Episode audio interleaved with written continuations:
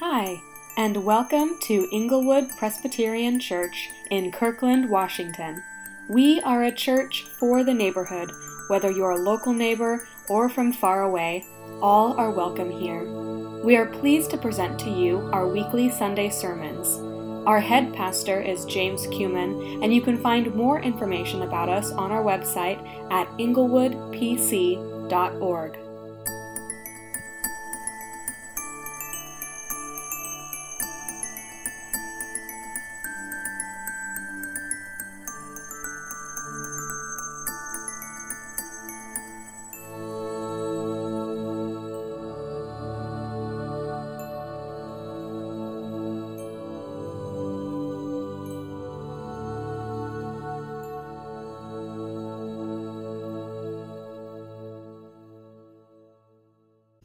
Our scripture reading this morning comes from Isaiah chapter 53, verses 1 through 6, and also Matthew chapter 2, verse 23.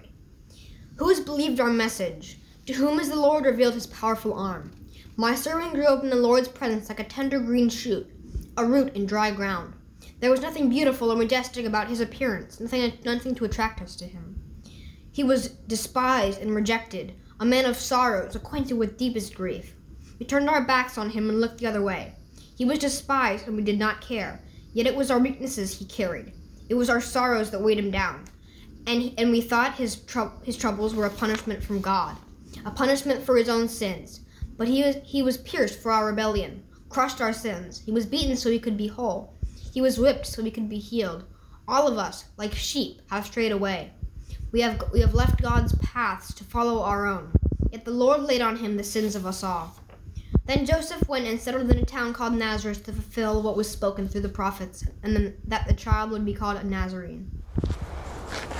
For so many of us, our temptation is to overestimate ourselves. Uh, For others, the temptation is to underestimate, to not see ourselves rightly, to either think that we're above all that or not worthy.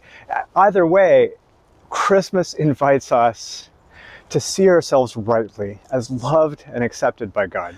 A pastoral colleague was having a conversation with a guy who was uh, pretty bent out of shape about his, shall we say, lack of success in the dating world.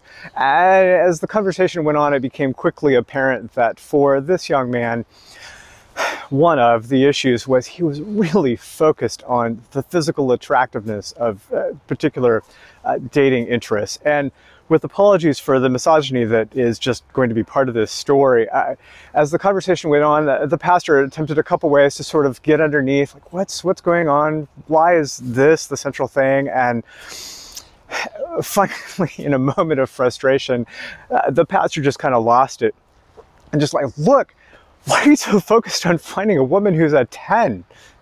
Dude, you're like a five or a six on a good day. I'm not sure how the rest of the conversation went, and I'm not sure it was really all that helpful, but it, it illustrates uh, the way that we can elevate ourselves above what a reality check might invite us to do.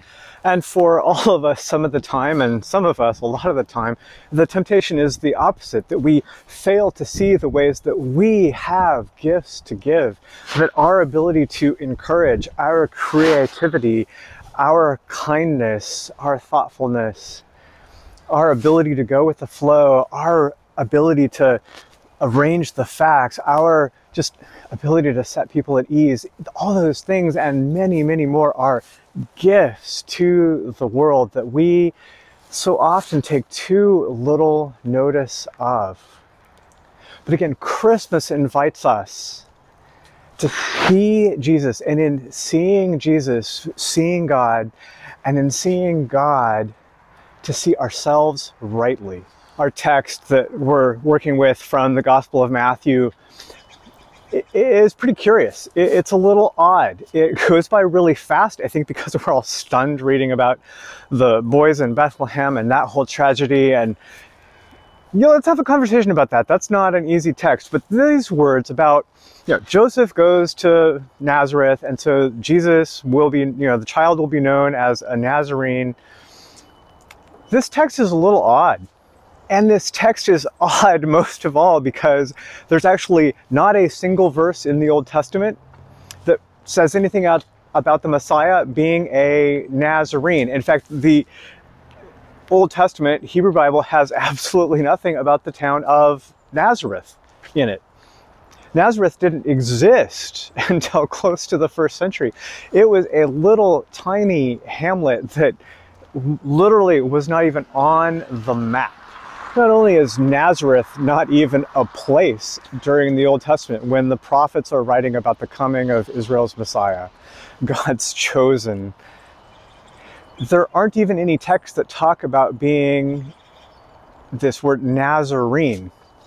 There are some texts that talk about being Nazarites, which is based on a different Hebrew word. Uh, the problem with seeing that as a prophecy about Jesus being a Nazarite is Nazarites never drank alcohol, they didn't eat a whole lot, and Jesus was known for partying. In fact, he was accused of being a winebibber and a glutton because he enjoyed spending time with people that much. There's also a, a, theory that this has to do with a Hebrew word that sort of sounds like this, but the problem is there's several uh, just complications with spelling and it doesn't really hold water. So what are we to do with this odd little verse about the child growing up to be known as a Nazarene? Well, to draw on an old interpretation going all the way back to the church fathers, Christians throughout the centuries have noticed that there's not just one prophet here. Matthew says that the prophets, plural, say, uh, not a specific reference, it's multiple prophets who, who say this. And the mere fact that Nazareth became a byword for Hicksville, Nowheresville, a place that nothing good could come from, that what the prophets do say about the Messiah that was very much often overlooked until the Messiah actually came. What the prophets do say about the Messiah, this one who will rescue Israel, the one who rightfully has all power and glory, the one who is God's anointed servant, what the prophets do say again and again about this coming servant, the Messiah, is that he would be unrecognized he'd be actually be in many ways under the radar. He would be considered low. In fact, many will miss that he ever came at all. He'll be known as a Nazarene. He'll be known as somebody who really just doesn't have it. Doesn't have what we're looking for anyway. And friends, this is this is good news if we will let it be good news that at Christmas, God Himself is born into the world as someone who really, under ordinary circumstances, we would take no account of. And for all of us who either rate ourselves too highly or put ourselves down, to have God come into our world at our level is good news. We're so prone to thinking we're going to encounter God when everything goes well and it's really aesthetic and you know the production values are there and everything is arranged well. And the amazing charismatic speaker which isn't me is speaking. And you know that's when we're going to encounter god right? The music is fantastic and the tune is great and it's lyrics that i resonate with you know or the sunset is perfect. And you know and all those things can be true. All those things we can enjoy. But